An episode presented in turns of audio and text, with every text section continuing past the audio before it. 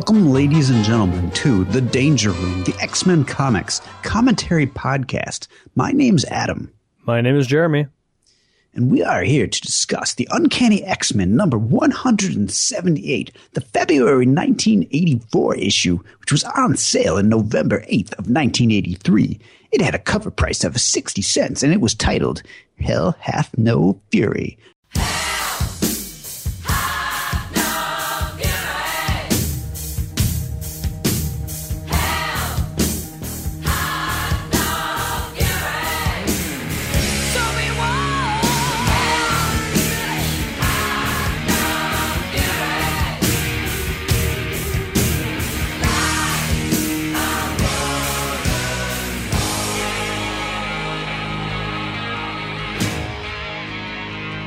Without spoiling the episode or the issue, is there a scorned woman in this episode? I mean, this issue? I, based solely on the previous issue, I would assume that it would be Mystique. Oh. but um, I don't remember much of what happened in this issue. We didn't actually read this one, so we're just going to look at the pictures and uh, just make assumptions as to uh, what's going on. We are winging it. On the cover of this one, we have New Storm Mohawk Lady flying around, getting zapped by Pyro's lightning fire. Looks like lightning, but it's fire. Nightcrawler's teleporting around and punching Avalanche in the face. Uh, we get a nice backside picture of Wolverine who's going in to stab the blob. And we get a cleavagey picture of Amanda Sefton using some magic against Avalanche. Oh, is that who that is? Jeez. You didn't I'm know? like, who is the lady with the uh, the wristband magic? I don't remember her being a part of the X Men. Um, again, we have uh, John Romita Jr. really likes people's backs. Yeah, Backs are not good for covers. not really. Not even Storm's back. It, this is not a very compelling cover. It lacks a lot of detail. If I was new to the X Men and I was just going up to the comic rack and this was up there, I guess I'd have to see what like this month's Avengers look like looks like. But yeah, I mean it's fighting, so it looks like it's a little action packed, but it's a lot of backs. The colors are not very dynamic. It's it's just not very interesting. The green background is kind of like, eh, we kind of lazed out on what's going on in the background. Yeah. I agree. Um, but then you've got all that cleavage on Amanda Sefton, so you're like, well, maybe there's something there. No. Or not. Honestly, actually, uh, in all the years that I've uh, known of this issue's existence, I think this is the first time I noticed her cleavage. So I don't know what that tells you. it's not very uh it's like it's it's it's not that it's not very impressive it's just that it's it's not very noticeable It isn't. So there you go. And uh, the expression on Blob's face, I don't know. It's he's not about very to get stabbed in the neck and he's just like bring it on It's not a very good.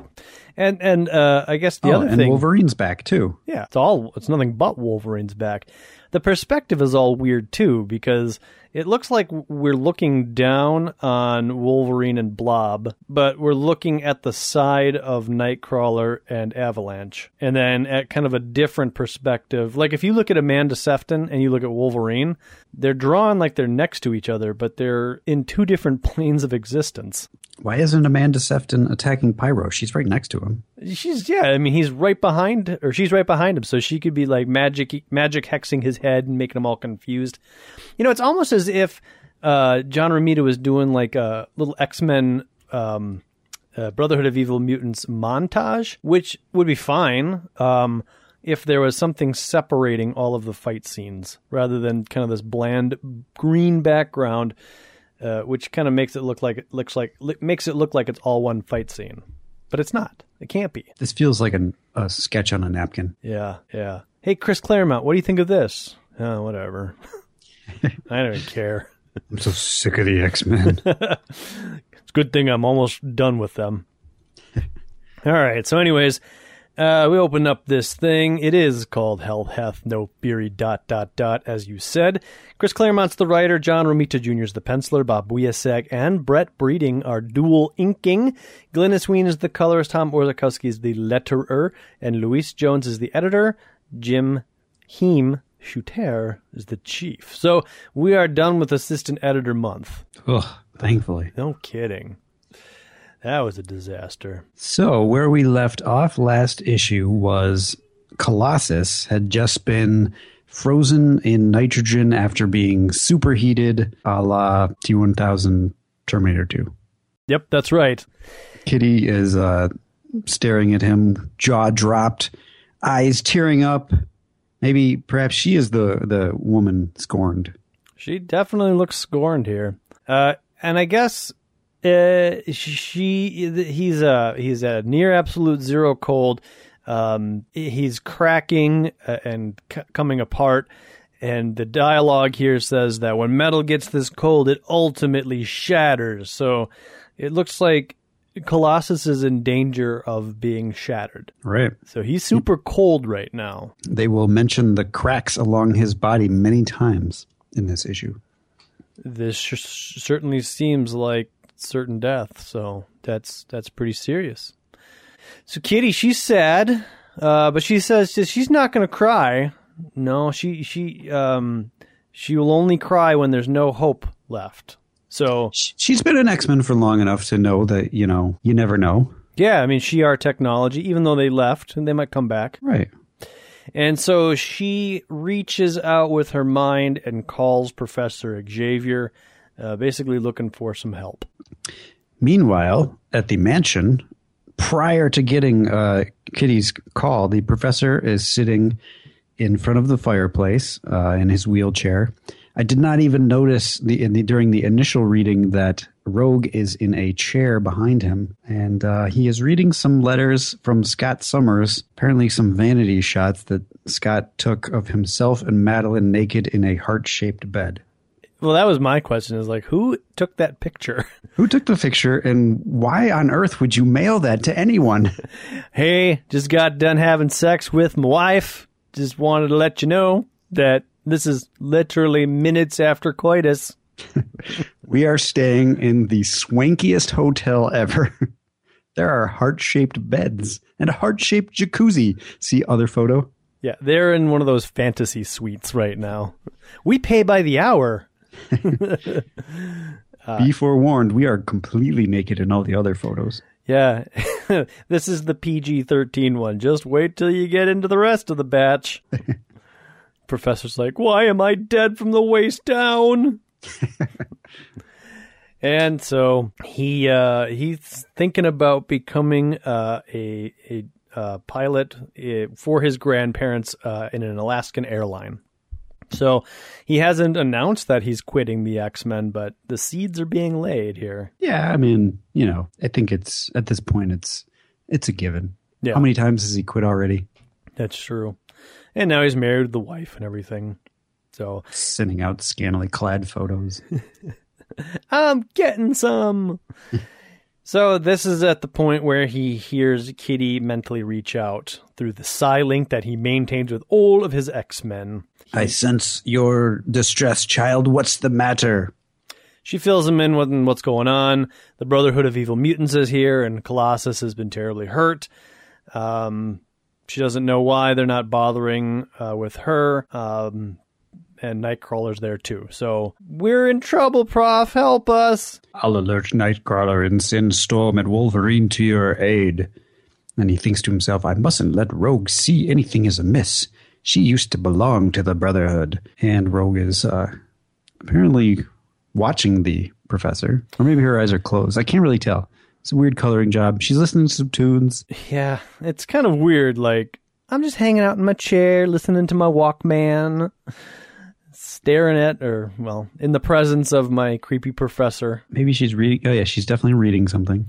Her eyes are closed because she's like, why is he looking at those pictures of Scott and Madeline again? Ew! He is so gross. Give him some privacy, for God's sakes. So, uh, down in the danger room, you've got a very hairy armed Wolverine and Storm doing some practicing. Yeah, he's been letting the hair grow, apparently. Mm-hmm. He's got a six pack of beer and a trench coat underneath him, and he's just standing there with his arms crossed, uh, crossed legs pivoted wide. He says to Storm, Your task is to get this trench coat and six pack of beer before I take a dump on it. Go. and she flies all around the room, doing a whole bunch of loop de loops. And as she passes by Wolverine, he drops his arm all, I don't know, samurai style or. Well, he kind of moves only his arm. He doesn't move the rest of his body. So it's kind of like this. Uh, I can picture it. It's just kind of this martial artsy sort of yeah. thing, but it's silly. He also pops his claws. Snick it. And uh, cuts a piece of her cape off without touching her. Piece of cake. Oh, really? Next time I'll fly faster. And I'll cut faster, you broad. And so that's when Wolverine lights up a stogie, and they get the uh, announcement from the professor. Uh, well, actually, we also get some dialogue that uh, Storm's acting a lot more like Yukio, and I don't know. That's not cool. Stop playing chicken with a 200 mile an hour bullet train. That's that's Yukio's style. Yeah, not yours, Storm. Come on. One could have worse role models, Logan. And that's when they get their emergency calling. So Storm picks up Wolverine and they fly away, which is kind of silly looking. Apparently, they do it quite quietly. Wolverine's still got his arms crossed. He's just like, oh, I hate this. I'm so embarrassed right now. Glad Mariko and I are through. I really got to go to the bathroom. I better cross my legs. Yeah. So they take off. Um, and uh, they they wonder if uh, Rogue should come along or if Rogue should be alerted to the to what's going on. And the professor's like, "Nah, we don't we don't really know about her status right now." Yeah, they're her old teammates, and we don't want to put her loyalties to an unendurable test. Not yet, anyways. You know, some time needs to occur first. He gets a psi blast in his head, a bolt of psionic force smashing through his natural defenses like they don't even exist. He cries out, "Arg!" Professor, is everything okay? You cried out, sugar. A sudden headache, Rogue. That's all. Go get me some aspirin. Oh, okay. But he knows that that was an attack, or that was uh, that wasn't an attack. This wasn't an attack. A good thing too. It could have destroyed me with ease. It felt more like a scanning wave. But where did it come from? What is it looking for? So, uh, something is scanning the professor. Well, you think it? Yeah, I guess so. Okay, that that that's it. That yeah. Well, that's kind of what he says. Well, when I read it, when I read this wasn't an attack, I assumed that it was a random occurrence. I mean, we eventually find out what it is, but I assumed uh, upon first read that it was just something that was happening that wouldn't have anything to do with the professor. Oh, Like, like maybe there was an alien scanning the world or something, or or maybe it was connected to Secret Wars. I don't know. But anyway, none of that is true. yeah. So yeah, you might be right. Maybe it, it's it's definitely a, a good uh, idea is that it could be a scan. So Kitty is meanwhile still over uh, Colossus's body. Um, she doesn't think she'll be much good against the Brotherhood with her phasing power. You know, why doesn't she try to phase Colossus out of the metal? I mean, it's probably not possible, but she doesn't even think about it. Yeah, I would assume that like inside of Colossus's I mean we, we I don't know if we've ever gotten this answer, but like we don't know if Colossus has like metal lungs, metal heart, metal guts and all that sort of stuff, but I would assume that inside of his skin would be his innards, whether they be gooey or metal. So if she did to, uh, phase him outside of that shell, he, he would just he would be all like organs and stuff. So that's not a good idea at all, Adam. Well, maybe. I mean, but we know that she can she can phase. I mean, I, it depends on how this is laid down around him. If this is just like a big sheet of ice, sh- she should be able to phase through the ice and phase him out of the ice. Hmm. But perhaps it doesn't work that way. No, I don't think it's I don't think it's a Bobby Drake type of ice block or whatever. I, I think he's just like he's frozen. Like his metal is super cold. So he's like he's he's fused. yeah. And I don't even know if he's really stuck to that pile. I think that's just the pose that he was in when he got struck by the the liquid nitrogen. So I don't think he's stuck there. I just think that he's ridiculously cold and he can't move because he's been, you know, super hardened by the nitrogen or the heating up of the nitrogen. He's in a bad way, is what I'm trying to say. Yeah, he's he's pretty much dead. Uh, so she's like, wait a second now. I remember reading Scientific America last uh, month, and Reed Richards has a portable high intensity heat source that he designed to thaw organic matter without causing any harm. That could be precisely what Colossus needs. Okay, Adam, now, I don't know if you've done this research. and I haven't, but is this something that was brought up in last month's or maybe even this month's Fantastic Four? Or is this just a kind of stupid plot device that somebody threw in? I'm going to go with the latter. Oh, it would be cool if like this was actually mentioned last episode or last issue of Fantastic Four. It's definitely a possibility that it is. I've done no research Right. whatsoever. I'm totally basing this upon the past. Yeah. Well, I'm just saying. Yeah. Things the way that Chris Claremont and, and John Byrne is writing the Fantastic Four right now. And the fact that they don't do as seen in issue 642 or whatever. Right. Whatever they're on. They're probably on 100 and they're probably on 202. This this just feels like that thing we need to solve this problem. I know where it is.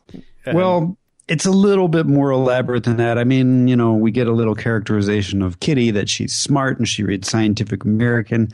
So they're kind of drawing into her character to make it a little more plausible. Um, but yeah, it's kind of like it's it's it's silly. Well, and and we'll get to it. I mean, this this part of the issue is like, well, come on, wah wah wah. But when we get to it, I actually kind of like what what they ultimately ended up doing. So put a pin in that and just keep moving on. So she's gonna head off to the Baxter building building and see if she can uh, borrow that device. Uh, but she is worried that with all those cracks in his skin, even if he does revert to human form, uh, is that going to just translate into a whole bunch of cuts and stuff when he turns into flesh? No one could survive such terrible wounds. But I mean, she's a smart girl, so she's like, one problem at a time. Let's solve this, and then we'll work on that. So off she goes. So she goes to make a phone call because she figures not only can Dr. Richards help, but the rest of the Fantastic Four could probably help fight the Brotherhood. So she gives the call, and the uh, the Fantastic Four's robotic secretary answers. Yeah. I believe that is established at least. Fantastic Four Incorporated. Good evening. so yeah, uh, of course, in in classic Marvel form, whenever you need another super team, they are invariably on a different mission, and so Well, we at least this time we get a little caption to learn where they are and what's happening to them. Check out their latest issue of their own mag. But that's not a reference. That's just an advertisement. It's true, and I would wonder. I I wonder if we did check out the current issue of Fantastic Four, wouldn't it be kind of funny if, if the whole issue took place at their house? like if, if they were in the the Fantastic Castle or whatever the heck it's called, Fantastic. What is it? The Baxter Building. The Baxter Building. Yeah. Wow. It's okay. Uh, no, that's probably not what happened there. Probably on a legitimate mission. Uh, and, and it would be interesting. A lot of times I've seen in some of these issues where they refer to one another that this type of a panel would show up in that magazine. That's true. Yeah, I've seen that happen. that's always cool. I like that stuff. Uh, yeah, and then Kitty even comments like, ah, God, just when you need them, they're always away. So I guess, I guess I'll go over there and and uh, see if I can get that device and figure it out myself. Luckily, there's a nearby taxi. I don't know where they are, but there's a taxi nearby. She faces in, Baxter Building, please. And the guy's like, What? This ain't never gonna believe, or they ain't never gonna believe this back at day garage. He sounds like that because he's black, and he looks very stereotypical black. It's pretty bad. Uh, it's not us. It's the comic. It is. It's hey, yeah, it's very, it's very disco too. yeah. Uh, anyway, so across town, uh, we see a body that's lying still. Uh, we learn that it is a dead body of a homeless person. And we pan up and we see that three of the Morlocks are standing on top or standing above this body. A dog shouldn't end up like this, Cal, much less a kid, says Sunder. Yep. If the world. I don't remember what her Callisto voice was. If the world were fair, Sunder, we wouldn't be Morlocks. And then there's Mask. Mask is, we said, was a guy, right? I've always assumed he was a guy. I mean, No, there, there's another one that's a girl, and I always get them confused. well, that's uh um uh not well. She becomes Pestilence, uh, but I can't remember her name as a Morlock. She's the sick sickness girl. Yeah, okay. So Mask is uh, a dude. Okay. Uh, so basically, they are transforming this uh, this homeless person's. Wait, I guess. Oh, this person is dead. Yeah, she's dead. So, I mean, you don't know immediately what they're going to do. I mean, they talk about how uh, if you know if this was Utopia, we'd still be rebels. We like it, is what Mask says. I mean, we're just kind of getting a little bit of Morlock backstory, um, and then Callisto reminds us that uh, Mask can change uh, or alter the appearance of people's faces. And, And from the sounds of it, Mask is going to transform this dead body into Kitty's uh, face. when I'm done, Pretty Kitty's own parents won't be able to tell them apart. He's a carnival barker or something. I don't know. Maybe He's probably like a raspy voice. yeah, yeah. because he's got that hood on. When I'm done, Pretty Kitty's own parents won't be able to tell them apart. And we all know that people with hoods always have raspy voices. It's a fact. so then he goes to work. He touches her face, and it starts kind of melting and morphing. And we cut away to Nightcrawler and Amanda Sefton, who are making out uh, in front of a um, water fountain, big big old water fountain. And apparently they missed the first act of the play, so they've been making out for like an hour. My lips are so chapped right now, Nightcrawler.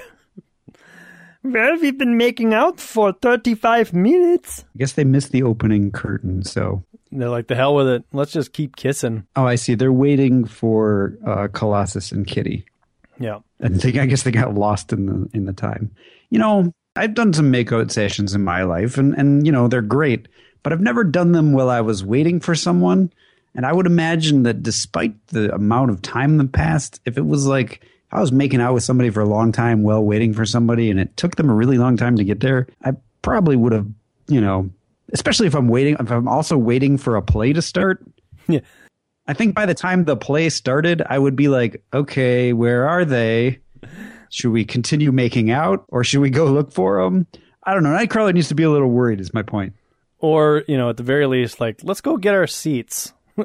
Right. They have their, or maybe, well, I guess maybe Nightcrawler has the tickets, but I, I get your point. Uh, and they're also in public, so it's kind of like, you know, I, I get some, you know, little bits of public displays of, of affection, but like full on making out, like, eh, for, for long durations of time.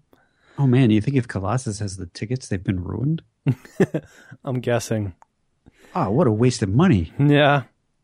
Well, so th- even Amanda's like, we came to see the ballet, not to get arrested for public naughtiness. We should probably stop. The weird thing is they didn't hear like all of the noise that Colossus and Kitty heard. And I understand that I think Blob was like, it's amazing what you could do with gizmos directing their sounds and sights, but I don't know. It sounds like with everything that's occurred, like a truck crashed and nitrogen spilt all over the place and there was giant firebirds. I feel like Nightcrawler would have already been alerted to the situation. These are very quiet firebirds. Oh. Well, speaking of firebirds, another one flies above Nightcrawler and Amanda. And this one is clearly not a bird because they say it's a dragon made of fire, which makes me wonder why the last one needed to be a bird. But, you know, regardless. And this one's purple too. There's nothing phoenixy about this. That's true. The moment the flame beast fires, its breath turning the water and the fountain to steam, Nightcrawler grabs his lady and teleports away. And they teleport onto kind of a road where Avalanche is waiting for them. He, they teleport to the roof of the New York State Theater, which I guess Nightcrawler must have mapped out. Eh, he took a quick gander up there. Was like, I can make that. Bamf. And Avalanche lifts up the roof of the building in an avalanche tor- uh, sort of way. What luck that Avalanche knew where they would bamf. Yeah, yeah, that's a good point. Well, I mean, all of the Brotherhood is kind of stationed at random locations. That's why you don't see the blob right now. Or maybe Destiny is saying he's going to bamf up to the roof. That makes more sense. So uh, he, he did the ripple effect of the avalanche pushes uh, Amanda and Nightcrawler off the roof, but Nightcrawler teleports again, uh, and he hates to run away from a fight, but he doesn't want to risk Amanda's life. Oh, he, and Nightcrawler even says they probably brought Destiny with them. She can psychically see the future. She'll know my moves before I make them. Uh, and so Amanda says, Who's attacking us and why? And, and Nightcrawler says, Remember last issue when I was talking about Mystique? Well, holy coincidence. Can you believe it? Here they are. This is her buddies. I've got some serious questions to ask her, let me tell you. And that's when he gets a telepathic communication from the professor saying, uh, You're in imminent danger of attack. And Nightcrawler's like, Well, a little bit of notice would have been nice. Nightcrawler, I was trying to communicate with you, but you know making out is like a side defense. Your brain literally shuts off while you're making out. We get to see Amanda Sefton use her magic powers to stop the dragon's fire. Yeah, and I like her little power signature with the spherical things and the things coming out of her hands. It's very Psylocke. Ah, the the flashing of the eyes is, but the the hand gesture and the hand the, the power signature is not really. But but One of the first spells Mother taught was how to protect myself against fire elementals. I'm impressed. That's when the blob he he comes out of nowhere and he lands next to Amanda and Nightcrawler in a big thoom, and Nightcrawler and Amanda go flying. Blob. The skunk teleported before I could grab him. Too bad his girlfriend wasn't so lucky. So he grabs Amanda around the neck. Hey, Nightcrawler, you pop your fuzzy blue caucus back here on a double, or I snap your skirt's pretty little neck. Okay. All right, here I am. He returns. then he has both of them by the neck. Let her go as you promised. So I lied. And he cracks both their necks and they're dead. That is a really weird way for those two characters to end. I, I thought they would be around for longer, but well, them's the breaks. Uh, But wait! before his neck, their necks get cracked, Storm flies in and says, "If you value your health, Blob, release them both." And we get a shot of the blob's butt and she shoots him with lightning. Yo, he says. Right in the butt. I wasn't cold, fool. Well, now Wolverine's like, okay, I've had enough. Drop me. I'll take the blob. Enough of this sitting around. I, I need the blood to circulate. My foot fell asleep. I will place you where you will do the most good, Wolverine, and at that moment, I think best. So she's like, don't tell me what to do. So she doesn't drop him then? I guess not. Oh. Uh, somebody says, I think it's Blob. He says, uh, Destiny, you're supposed to know these things. Woman, how come you didn't warn us that they were coming? I'm sorry, I fell asleep. I've just woken up. Be careful, Storm and Wolverine. Oh, oh, they're the, oh, right, they're here. Okay. You know, last night I had a precognition of me falling asleep. Now I forgot. I meant to do something about that, but then I fell asleep, just like I saw. She says that not all timelines are clear and certain to me, Pyro. Sometimes it is better to be silent than wrong, which I don't I don't know about that. Seems like a cop out as a writer to be like, well, we can't have her predicting everything, so let's come up with a reason why she's not telling them everything.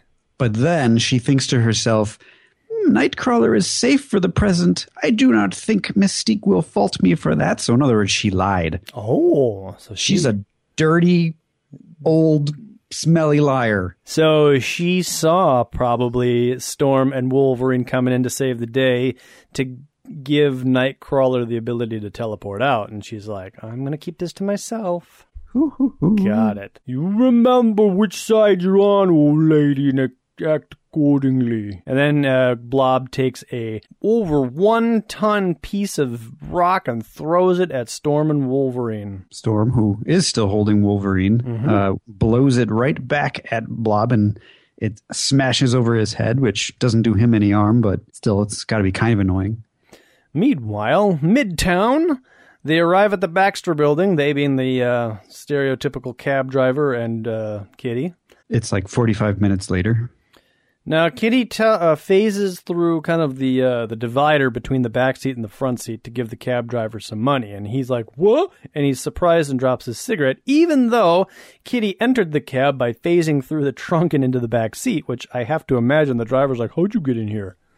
Well, maybe he forgot. I don't know. you know, maybe like she didn't phase the, through the whole trip, and and then I, maybe she he wasn't so much surprised that she was phasing, just that she phased at that at that time, and he didn't expect to see her. I don't know. I, I buy it. Mm, whatever, it doesn't matter. He's frazzled. What? Again? Boys downtown ain't gonna believe this. So she uh, she walks into the Baxter building and she's like, uh, "I wonder if the professor can contact the FF. I don't really want to steal this thing, uh, but uh, I guess I'll just have to break in." So she The does. professor isn't answering. She starts to worry that maybe Rogue knocked him out or something, which is, I don't know. I guess it's in character. Um, there's nothing she can do about that, so she goes to the, she gets to the robot receptionist by facing all the way up to that, to the, I guess the, uh, the their, their opening office, their reception area. hmm Attention, you are making an unauthorized entry onto the premises of Fantastic Four Incorporated. Please state your business and leave. And so Kitty's like, I don't have time for this. And so she phases through the robot. Her head starts spinning around like the exorcist. And so she tell she basically phases through all of the electronic equipment in the Baxter building to get to the laboratory. If I'm lucky, short circuiting, uh, shorting the receptionist's computer brain like that'll give me the time I need. The lab is on the third level, but I gotta be real careful how I go. The last thing I can afford is to unintentionally crash some ultra important device or experiment. So she's a conscientious thief. How does she know the layout of the Baxter building? Well, it was published in American Science. Yeah, but they published the layout of the Baxter building? Everybody knows the layout of the Baxter building, Adam. What kind of articles are like, Reed Richards had developed a brand new device which he is conveniently keeping on the third floor of his lab? The sa- the passcode to the safe in which this device is held is this. Oh my goodness. Physical interface with intruder temporarily or resulted in temporary dysfunction. So now the receptionist is back together. She hits the alarm. Initiating stage one security alert. Not sure why I'm not going straight to stage five. Don't really know what's going on. Uh, we get a decent panel. I like this panel a little bit better than the cover of the X Men fighting the Brotherhood of Evil Mutants. You got uh, Destiny in the background, kind of overseeing everything. Wolverine squaring off with the Blob. And then Amanda Sefton, uh, Nightcrawler against Avalanche, and Storm versus Pyro. It's a, it's a decent panel. it is, except for the fact that it looks like the blob is taking a dump. Yeah, I was trying to overlook that, but you're right. It he totally does. Hold this thought, Wolverine. Yeah. You can imagine like fat bastard language coming out of him right now. Anyways, uh so Nightcrawler does his traditional like teleport out of the way and then punch as he teleports back in. There's a little caption about how he's moving too fast for Destiny to warn Avalanche. So I'm just sick. Uh, Av- Avalanche, no, no, is it never? No, he Nightcrawler. Oh, it's too late. to the left, right up there. Uh, uh, oh. I'm tired. My stories are on right now. I need an Excedrin and a cup of warm tea. Mm, with some warm milk. Oh, that would be heavenly. And so Wolverine and Blob keep fighting. Wolverine bounces off of Blob, Even who says, "You shouldn't attack a guy when he's taking a dump." this is my time right now, not yours. Even the Hulk can't flatten me. What makes you think you can do better? Storm starts a, a, a rainstorm so that we can put out Pyro's flames. So that works. Crikey, I never imagined the weather witch would pull a stunt like this. It's raining so hard I can hardly stand. Don't know why I didn't think about that. I'm made of fire. She is a weather witch. Boy, I really got to think these things through before I do these attacks. Uh, somehow I'm sure this is Destiny's fault. so Kitty is slinking through the Baxter building, through all the electronical devices, and she has now located the Hedo gun or whatever it was called. She's got it in her arms. She's phasing up to the ceiling, and she's about ready to uh, walk off the side of the building to get back to the X Men. Self contained, portable, and easy to operate, just like the article said. I know that just by looking at it. And as she's thinking to herself, she's like, I can't let my concentration get broken while I'm phasing or I'll fall. And that's when she loses her concentration and falls. No!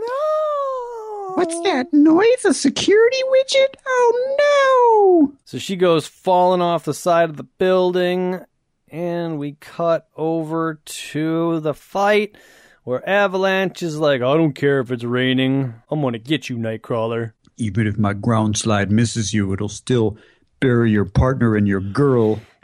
And so Nightcrawler teleports and looks like he's going in to break Avalanche's neck. But that's not what happens. He just grabs him. He manipulates his uh, Avalanche's ground tearing up so that it goes in the wrong direction and hits the blob. Whoa. And so he's laying on the ground. Wolverine jumps on top of the ground that is now on top of Blob and says, What use is it being a movable object if the ground turns to quicksand beneath your feet? Want to call it quits, bub? And he puts his little claw, his little fist up against uh, Blob's chin as if he's going to pop his claws into his head. Blob says, Hey, I'll give up. You're taking defeat awfully well, Blob.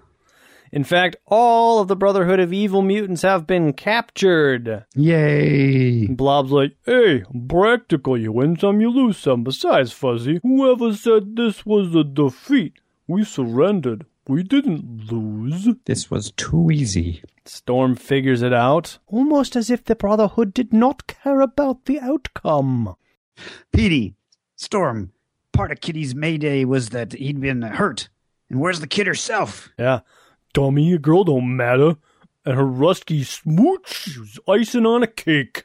Don't you clowns know what's going on? We was never after you. This is a diversion. Actually, he says, Ain't you clowns twigged things yet? Which I like that phrase. It's kind of cool. Ain't you clowns twigged things yet? Yeah. I wish I wish we still used that. Let's let's bring it back. Hey, Adam, ain't you twigged things yet? Is that like, haven't you figured it out? Ain't you Yeah, twigged yeah. things yet? I haven't twigged exactly where this issue's going, but uh, we'll see. Uh, go ahead, send us back to prison. We've been there. We'll bust out again. But you poor slobs are gonna have to find yourself a new teacher. Or figure out a way to raise the old one from the dead. What? Cut back to the mansion where the professor is sweating up a storm. Blast, the interference is stronger than ever. It's kept me from contacting the X-Men since Storm and Wolverine engaged the Brotherhood. Initially, I assumed it was a psychic residue from the scanning wave, but, hmm, something else is happening here. I recognize this, but from where? When? Jeremy, What? what is the professor all of a sudden? He's changed his accent. He's more of an eccentric, excitable man. Okay, Less Patrick Stewart and more something else. I don't know. all right. I'll, I can roll with that. I don't know. You got sometimes you just got to mix it up, Adam. Uh, just taking off balance. You know what it is? It, he's wearing this purple robe. He looks like an eccentric rich man right now. Oh, okay. Anyways, uh, Rogue comes in and she has brought him some tea, but she's got a scowl on her face, which is a little weird. I brought you some herb tea. Thank you, very kind. Or that's very kind, Rogue. Thank you. Anything else I can do for you? Not at the moment. Wait, no wonder it feels familiar. I felt it in Washington. Oh no, it's psi probes. They're inhibiting me.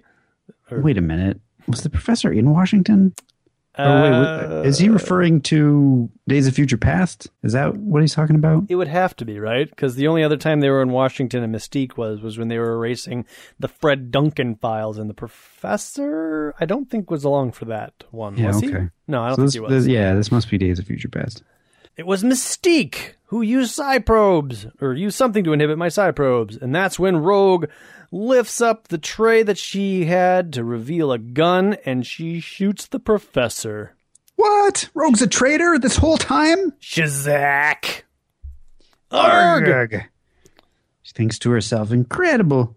At the very last instant he sensed my attack despite my psionic scrambler, he was able to make me shift my aim. So that shot meant to kill him only wounded him. Dang. And then her accent changes. He's unconscious now, though quite helpless. Rogue enters the room. What? And we learn that this rogue that shot the professor is actually Mystique. The, the rogue shouts, Professor, I heard a shot and a scream. Christmas! Apparently, that's her new uh, slang or her, her new her new her new her new catchphrase. I hope she uses that again. Oh, me too. Christmas. Isn't that Luke Cage's uh, catchphrase? Like "Sweet Christmas" or something? I Holy Christmas, Sweet Christmas. I don't even know. Don't be frightened, Rogue. It's only me. I come to take you home. Uh, uh, uh. Mystique, is he dead? Have you killed him? Not yet. Go pack your things while I finish my business here. Why are you doing this? Because you're my daughter, and the professor mind wiped you. He didn't kidnap me. Whatever gave you that idea? I thought you understood, Mystique. I came of my own free will. What? That's not true. How do you know? The professor's a he's a he's a mind eraser. He could have probably changed your mind and you wouldn't even know it. Yep. That's what I think happened here. You don't ever listen to me. Uh, let's see. Cutting to the point here. They basically argue, right? Mystique can't accept that Rogue left of her own volition to get her powers under control, and Rogue's like, I can't touch anybody. And yeah, she says, "This has nothing to do with love, but can you help me? My power's out of control. Mystique. Come on." I spent months trying to kill Tesla. I hated her. Hey, we chronicled that. We did chronicle. That's the only reason I mentioned it. Xavier's my last resort. If you truly love me, you will respect my decision and let me stay. And when it's over, when you have to decide between the X Men and the Brotherhood, him and me, then what? At least I'll have a choice. More than I got now. Uh, this is interesting. She says, When I deve- was a kid, before I developed my power, I remember you holding me, protecting me from the badness and nightmares. You can't do that anymore. You don't dare. Uh, and the only reason I mention that is because I believe that gets retconned. Oh, so because this this this implies that uh, Mystique, either biologically or through adoption, had Rogue as a, a child before her mutant powers developed. well, we know that. Okay, okay, yeah, okay. So, so basically, you're saying that it gets retconned so that Mystique doesn't run into Rogue until after she has her powers. I think so. Oh, we'll have to keep track of that.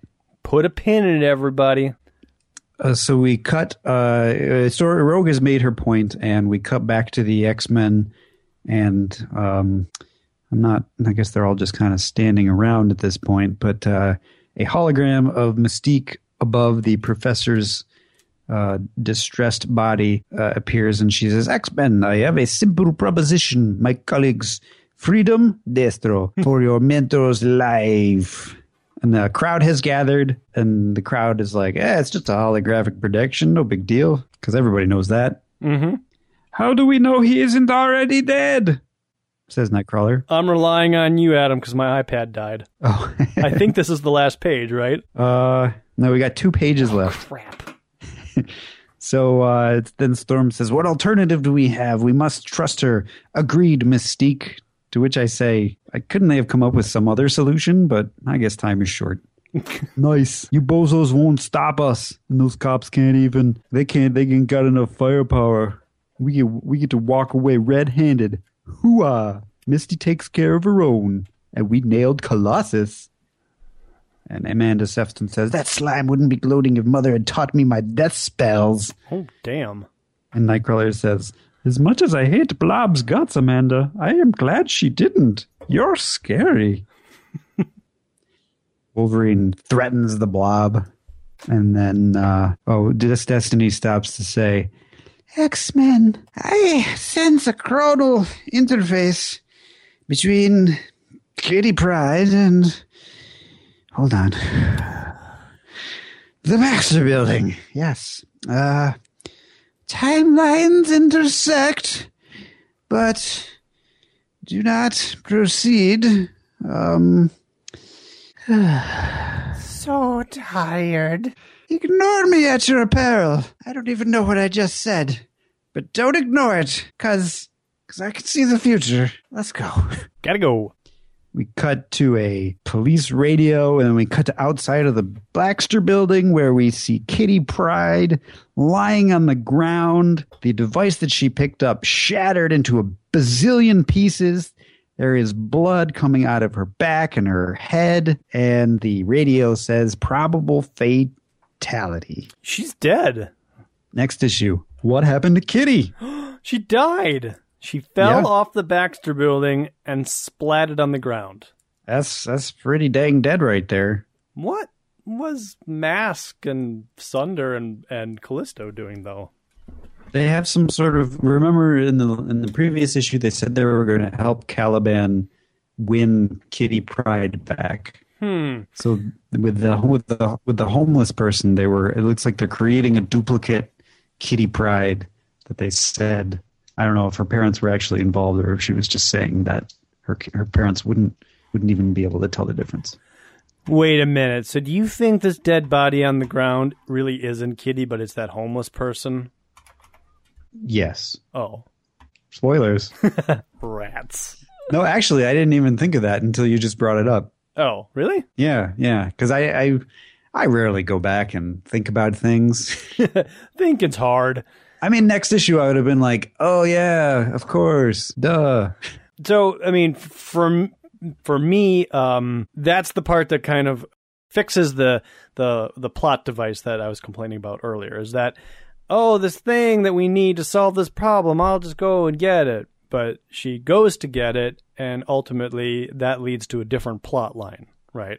So Okay. it seems to me, anyways, and I guess I haven't read ahead. I don't know what happens in the next issue. Uh, I guess I'll be disappointed if the professor's like, "Hey, I found this gun. Let's just use it on Colossus." um, but anyway, Or if or if like Reed Richards starts out in the next issue and he's like, I made another device just like the one that Kitty was trying to steal before she died. I made a D Colossus freezer gun. I Don't know why, but you can use it. Yeah. So, anyways, Are there any heat based uh, based heroes that could like just heat Colossus up? Pyro. Uh, Well, he's, hum- he's a villain. He wouldn't do that. maybe Human Torch could help out. Yeah. Huh. Weird. Uh, Angel answers the mail, the X mail this this month, I saw that. and uh, it's not really that exciting. Yeah.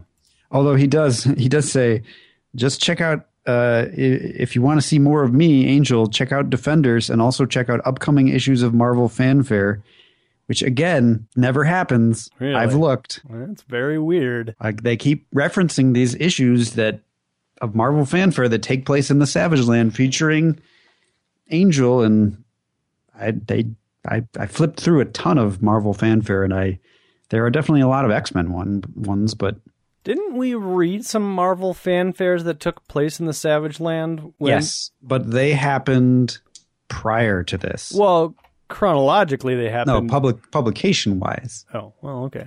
Well, actually, let me let me just verify. This issue was we said uh, 1984. published in November eighth, nineteen eighty three. Oh, 83. Uh, well, that was just the publication date, and then Marvel Fanfare number one through four came out in 1982, all four issues. Interesting. So those have already been published. Okay. Well, then who knows what they're talking about?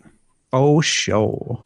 Unless the internet is wrong, and all of history is wrong. Adam, the internet is never wrong. The internet's very specific on this fact. they say that the first issue came out in December 8th of 1981, but uh, I guess yeah, the internet could be wrong. Maybe it was 84. We'll never know.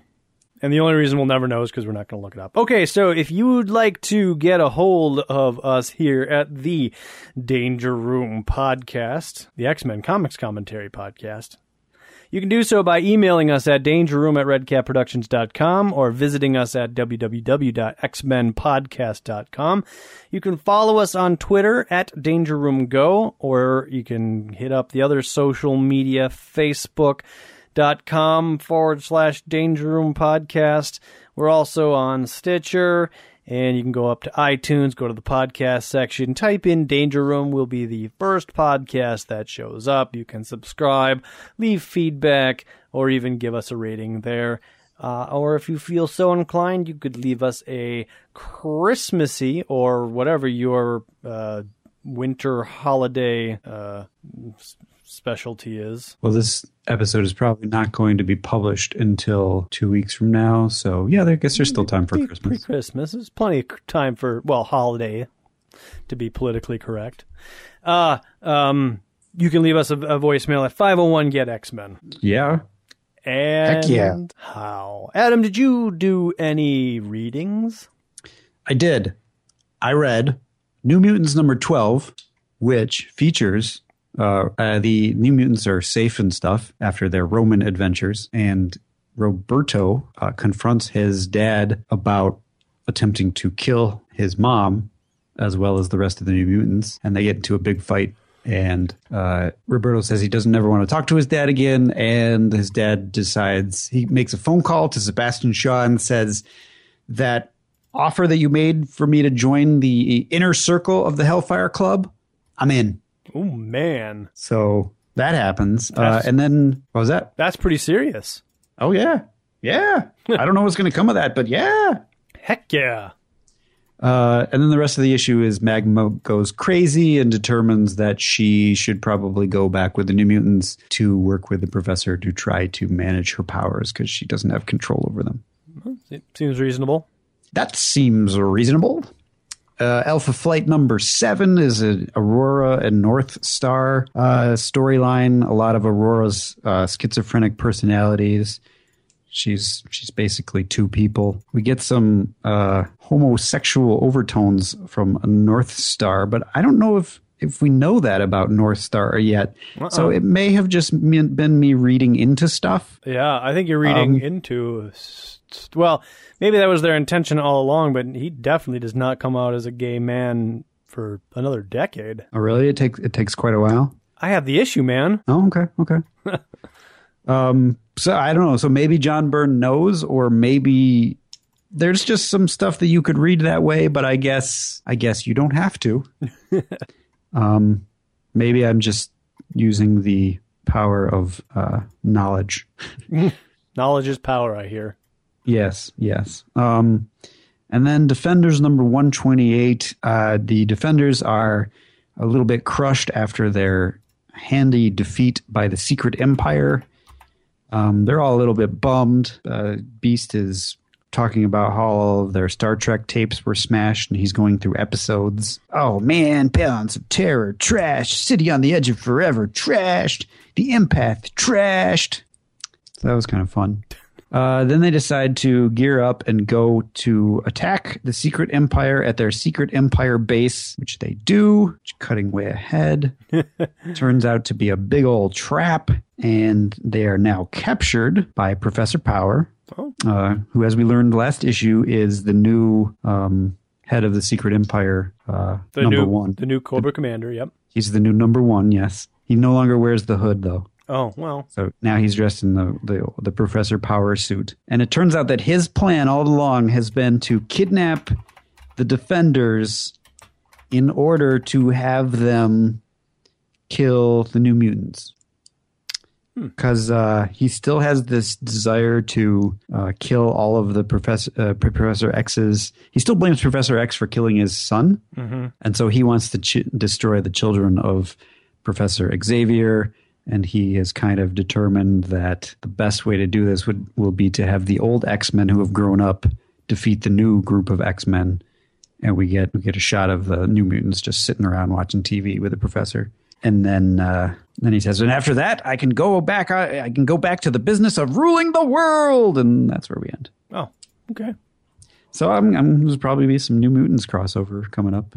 That I I'm imagining. that's that sounds exciting. It's good. I, I like this run of the Defender. So far, so good. Did you read anything else, Adam? No, sir. All right. Well, I didn't read any Dazzler, so we don't have to waste our time with that. It was. It's never a waste of time with Dazzler. it's valuable time in which I get to do other things. Do my nails, trim my nose hairs, you know, important stuff. Chew my toenails off. You. Well, then I don't. I don't have anything else, Adam. Do you have anything else? No, Well, I don't have anything else. Do you have anything else? Just to remind you that until next time, my name is Jeremy. My name's Adam. The danger room is closed. The earth can quiver and quake. The heavens shiver But hell hath no fury, not half the fury of a woman who's been scorned